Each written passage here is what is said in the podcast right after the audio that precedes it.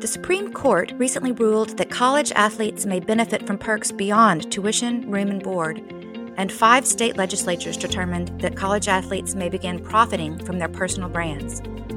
This ruling can be life changing for student athletes, like those with whom Wendy Hutchinson works. As the academic advisor for the men's basketball team at Edmondson West Side High School in Baltimore, Wendy is part of the basketball team coaching staff. She even travels with the team and sits on the bench. While two of the school's graduates went on to play in the NBA, Wendy knows that only 1.6% of college athletes make it to the pros. Another statistic represents a more pressing issue for her students. Only 55% of black male student athletes graduate from college within six years. According to a report produced by USC's Race and Equity Center, perhaps nowhere in higher education is the disenfranchisement of black male students more insidious than in college athletics. This summer, Wendy is using a Fund for Teachers grant to make sure her basketball players have a better shot at success in all its forms. Welcome to Fund for Teachers, the podcast. I'm Carrie Caton, and the goal of each episode is to elevate teachers as the inspiring architects of their careers, classrooms, and school communities. Today, we visit with Wendy Hutchinson, health and AP seminar teacher and academic advisor to the men's basketball team at one of Baltimore's eight career and technical education high schools. Wendy is also a 2021 Fund for Teachers Fellow who is using her $5,000 grant to research established athletic advising programs at colleges and universities across the country.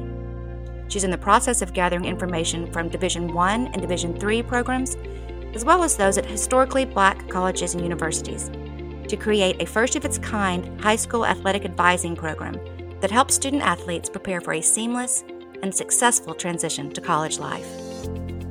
Wendy holds an undergraduate degree in health education from the State University of New York, Cortland a master's degree in community health from Temple University, and a certificate in advanced studies in educational administration and supervision from Johns Hopkins University.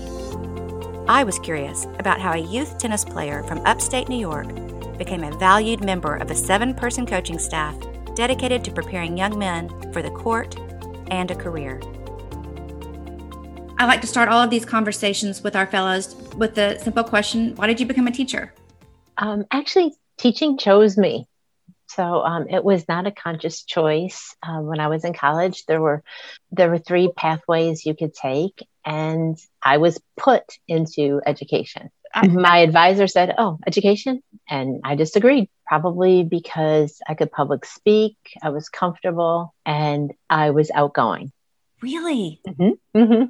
And thankfully, it was um, it was a good match. Where did you start your career? I started in Rochester, New York in middle school, teaching seventh grade health. From that middle school experience, I did go back to graduate school and I also stayed at Temple University as coordinator of women's health for um, a year. It was a one year grant. And then I came to Baltimore where I was a, a health educator in a local high school for a couple years and um, moved into a program manager position for a special ed program, a post secondary transition program. And I worked with 18 to 21 year old students for about nine to 10 years. Then I came to another big high school. We call them CTE schools, a career and technology education school. And that's where I've been and have done a variety of things at that school as well. You teach health. You also teach students SAT prep. And then I am the academic advisor for boys basketball couple years ago, the eligibility rules changed in Baltimore, and some of our athletes, uh, many of our athletes, were having trouble maintaining and being eligible for their sports. So the um, the basketball coaches asked if I could help, and it originally started as um, I, I just monitored the players' grades and you know spoke with them when things didn't look like they were going to um, be eligible and it grew into more of a, a very active role within the team. So you get to know these students pretty well, I would assume. Very well. And some of them I had taught and some I had not. It did start out as a traditional academic advisor and then it just it just grew into other things and the relationship that I have with the players allowed me to be really helpful and sometimes a calming force within um, within the team Can you and talk about some of those other things? I hold study hall. I make sure if, if the players need extra help, get them tutors. We tutor them, which really kind of leads into why the fellowship became an important avenue for me. We really wanted to expand. And when I say we, I mean the basketball staff. We really wanted to expand because we saw that the extra attention we gave our players, that the better leaders they became and they were able to really handle some of their situations in school better. And so we wanted to expand and actually have a program. And again, because colleges have athletic academic advising programs, that was why I wanted to look at, at some of the best programs to then create one for, um, for our students to go through.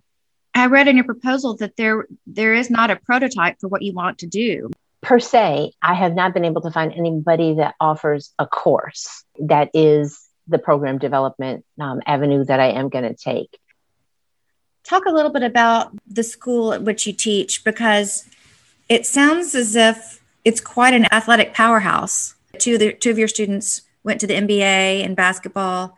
Academically, your school is in the, the lower ranks of the state, but athletically, you're in like the top 14% of the state. Yes, we are um, a career and technology education school. About 850 students. Our problems in are, are very much the problems across the country and in urban schools. The staff at my school, you know, people work tirelessly to help kids our students really do want to to be certified in whatever their career path is and and graduate. And um, you know they work hard and and it's not easy. Why have you stayed at this particular school for so long? That's a long time. It, it is a long time but it takes a long time to develop a relationship. And I, I just really like it. I've been able to do some other things and could could could do many other things, but um, I just found where I'm good and where I can be most where I can help the most and be most influential. And so I've loved my career there. It's a great school. Um, I work with great people. The administration is extremely supportive. Um, I've been able to do, you know, many things, including this, which again, we just started an academic advisor position because of the need. Were you always a basketball fan? Oh yeah, mm-hmm. yeah, yep, always basketball stole my heart. Were sports important to you growing up? Yes, I come from a very, very sport loving family.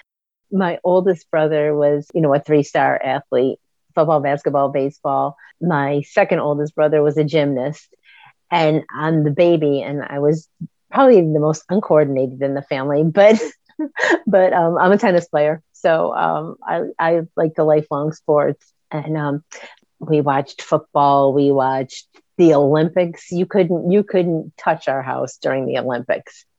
And then, what prompted the coaches to come to you initially to say we could use your help assisting these students? Two of the coaches uh, work at this. We work at the same school, so we're colleagues. You know, we knew each other. We weren't close in the beginning, but they knew my reputation and they knew that I'm all about helping the kids in any way that I can. And so they felt comfortable enough to come to me because they knew I would say yes. And then, you know, through the years, we've become ex- extremely good friends, and we've built a family within our um, coaching staff as well. So it's been it's been amazing. They're amazing men and and women. They're the men in the community that that we want our kids to be with. They're caring and they go to the nth degree for players, and um, they're no nonsense. But the kids really um, love and respect them, and I, you know, I'm very thankful and grateful that um, we have a staff of seven total, including myself, and all of the coaches are. It's about academics before athletics so everybody pitches in and you know certain coaches have certain relationships with certain players with their families. And so everybody everybody really pitches in and it definitely takes all of us to make sure everything goes correctly and and you know that that our um that our players are are doing the best and being the best they can be. Do they call you miss hutchinson? What do they call you? Miss hutch. Miss hutch. Yeah. It sounds like you're a mother figure to these students I am. I am. Uh, yes, absolutely. To some more than others, but I, I, I did bring a different a different piece to the whole puzzle. We do have another woman who is actually a coach on staff and then myself. So it did round it did round things out and I you know, I think the players really they really do appreciate that and you know, I can do things differently than some of the um than some of the coaches. Did you grow up in an urban setting? No, I grew up in upstate New York, in Rochester, New York. So, did you ever imagine that you would end up being an academic advisor to a powerhouse high school basketball team in Baltimore, Maryland? It's kind of funny because I went to Temple University for graduate school, and Coach John Chaney was just, I adored him. And um, I was a season's ticket holder, went to every game. And I, I would watch the bench and the team. And there was a woman who was obviously with the team and she was always working. Like she always had papers. I don't know what she was doing, but, and I was like, who, who, who, is, she, who is this woman? And I found out that she is, she was the academic advisor just for the basketball team. And I always scratched my head and I was like, hmm, I would love that job. And so this has been 20 something years and um, I recently found a letter that I that I wrote to Coach Chaney because as a graduate student, I got to do a whole bunch of programming, and that I wanted to um, to do programming with the basketball team. So it kind of took a full circle. It took a long time to happen, but but and I don't know I don't know the woman's name, but I was like, hmm, I really that is really the job for me. She modeled for you what was possible without ever knowing that you're in the stands. Right. And Absolutely. Then, and you're doing the same with your students. And, and, I think that is true because I do travel with the team. I sit on the bench. I sit at the end of the bench because I'm not a coach. Um, I dress in regular clothes to make the distinction. The head coach has gotten several questions like, "Who's that?" So yeah, it um, it kind of is a very much a modeling situation. So somebody out there is saying, who's she? Just like I said, who's that woman? It's fantastic. Yeah, yeah it's been very exciting. It's just been um, so much really, really good and joyful work. Okay, so then let's talk about your fellowship. You had been the academic advisor for the basketball team for three years. You remembered about Fund for Teachers and you thought, I could do what? I could advance what we want to do based on research based on something concrete. What is it that um, you were going to research? I want to know the qualities, characteristics, attributes that colleges need high school players to have when they join their teams as freshmen. So I, I wanted to, I wanted to bridge that gap. I wanted to help the high school kids to be more prepared to go to college academically, socially, athletically, just the whole the whole package. I was watching and hearing stories of students who really should have had a nice career in college and they weren't. And so I was curious to know why why that wasn't happening. So tell us a little bit about what you'll be doing and what you've already started doing this summer. Right. So I, am actually um, collecting qualitative data. So I, I want to know from these powerhouse Division One schools that have just amazing athletic academic advising departments. I want to know. I want to know their experience. So I want to know what they see the need for the kids coming in at the collegiate level. I really have just asked that question. And um, I have gotten hours and hours worth of information um, as to, you know, what would help that transition. You are going across the country also. You're doing historically black universities. You're doing some out in the Pacific Northwest, Division One schools, Division Three schools. Correct. How did, how did you pick the institutions? I picked them based on the reputation of their academic advising departments. Some are elite, some are award winning, I picked Division One schools that we have sent kids to. Mm-hmm. I wanted to pick the schools that had the best because I want our high school to have the best. Do your students know that you're doing this? Um, some do. A couple of basketball players do. Yeah, and I teach an advanced placement class, and they know because um, I've um, help them to go through the process of what it means to go to college. You know, they are the top 5%. And, and what re- also got me thinking is that they really needed help. Their thoughts were all over about what it means to go to college and where should I go to college and why and, and the whole bit. And I heard them and they were really, they were really stressed out. So they also were very um, instrumental in me thinking that we had to do more have you been well received from these departments when you just uh, you just call and say this is what i'm doing and I'd, I'd love to talk to you i have i didn't realize how busy the summer is for athletic departments i was thinking oh okay they're on their summer hours just like i am but that's not the case and so people are extremely busy and now that the pandemic has sort of eased up a little bit recruiting is even more this summer than typically. So people are extremely busy. So um, it's it's it's taken some it's taken some work, but you know, so far the the places that I have been able to go have been extremely welcoming and love the idea and are pretty excited to get my findings as well. And so, you know, meeting one person, they know somebody here and and and so it's just been a snowball effect and so I have really um, met some so many wonderful people who have been very instrumental in helping me go to the next place.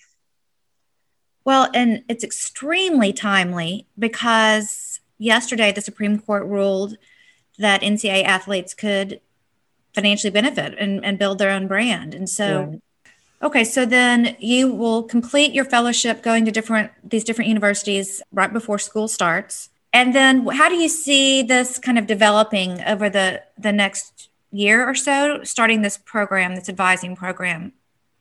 Well, um, the principal at my school has very graciously assigned a class. And so I will develop a program based on this information.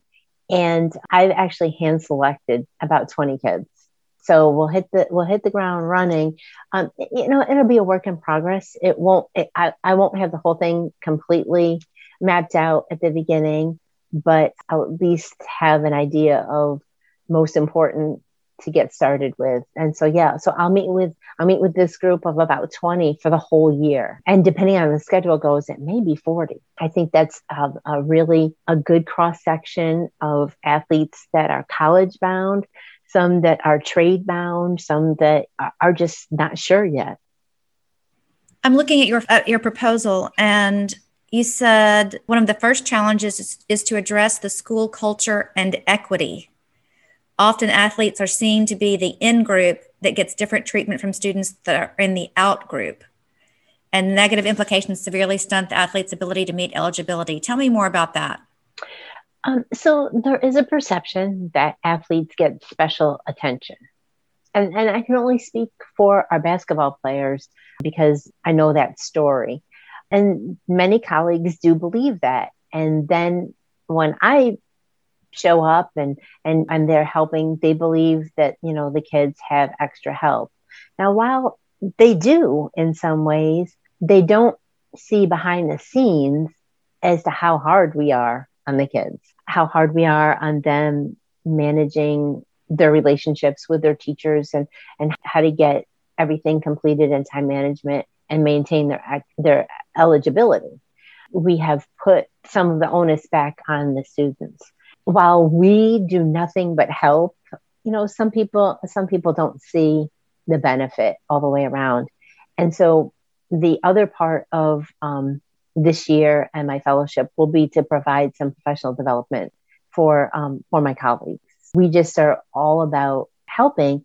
And while all of the basketball coaches do not work at, at our school, every teacher has everybody's number and they just have to pick up the phone and the head coach is there and, and he works outside of the school.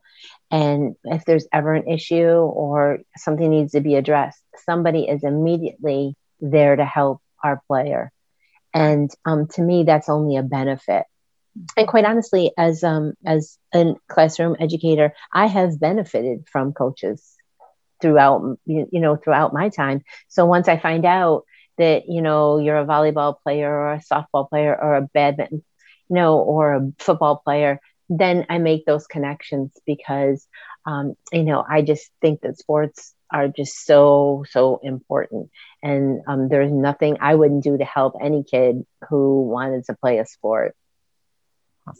You wrote in your proposal that participating in this program that you will be developing, students will do these five things maintain academic eligibility, develop organizational and study skills, develop leadership skills, become critical thinkers, problem solvers, and global citizens, and have goals and a plan for meeting the challenges to reach them in high school and in college. And then the, next sentence she said is the, this proposed program will be a paradigm shift from traditional education. Tell me what you mean by that. The program is going to be self directed. So while I imagine there will be some topics, I really want the cohort to determine what they need. And and so my thinking is they need to be academically eligible. They need organizational and study skills. And all of this will help them to be better leaders and critical thinkers. Mm-hmm. That is just from years and years of experience. Um, but it will be it will be self-directed. Um, the students will um, create many of the um, of the topics and the activities and it will be different because it will be student it will be student driven and you also said that the process well the goal is academic success and good grades. The process is emotional and social.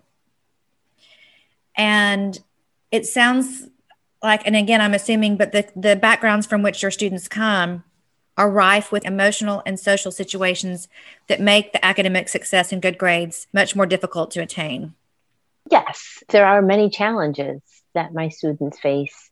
And one of the goals will be emotional resilience to have them be able to be resilient in situations that are not always favorable. And some of that is academic. Some students don't have a good experience with school.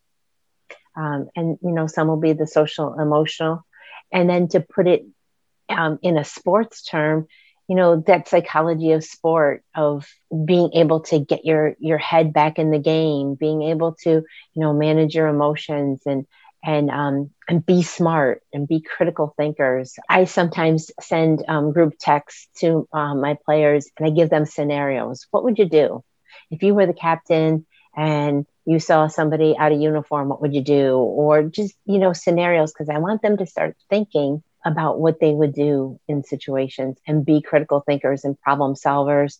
And we're going to ask kids, who are you right now and who do you want to be? So we take self-authorship through some questioning and some some real personal thought-provoking things. And so that will also help to build a foundation for the students. What would success look like for you 5 years from now, 10 years from now? The program being replicated. So seeing other people once I get it to a point where it's it's at a you know it, it meet it meets the needs, but so that other people use it as well, other school districts, other high schools. Again, you know, this work isn't to keep at one school, it's to it's to share so that a lot of kids make the transition successfully and become successful and meet their goals and their and their dreams. Yeah, because I would think that the the the dreams, the two two students you've had who went to the NBA, that's kind of the dream in high school, but so few make that dream, and you're preparing them for life, not for the dream. Cor- correct. Yes. Um, you know, I always am an ABC. So, what's your what's your ultimate goal or dream? Your middle, and then you're kind of safe. So if the NBA or the NFL is the goal, that's the A. And I also want kids to have a B and a C. We know that 1.6% of college athletes ever make it to any draft. Hmm. So, it, you know, it is a small amount. But uh, you know what? I wouldn't crush anybody's dream because this one particular school didn't crush the dream of two people and they made it. So nobody knows what's going to happen over a summer or a year and what good training and mental preparedness will do for a student. So I want our students to be prepared for whatever. What is something that your students have taught you? They have taught me to think outside of the box and they've also they've taught me a sense of humor a better sense of humor Because there's a real warmth about our group of athletes and i think that you know their humanity and you know they've they've they've taught me to they've taught me to think about things a lot a lot differently. Mm-hmm. and i appreciate that so much from them. Do your former students come back and see you very often? All the time.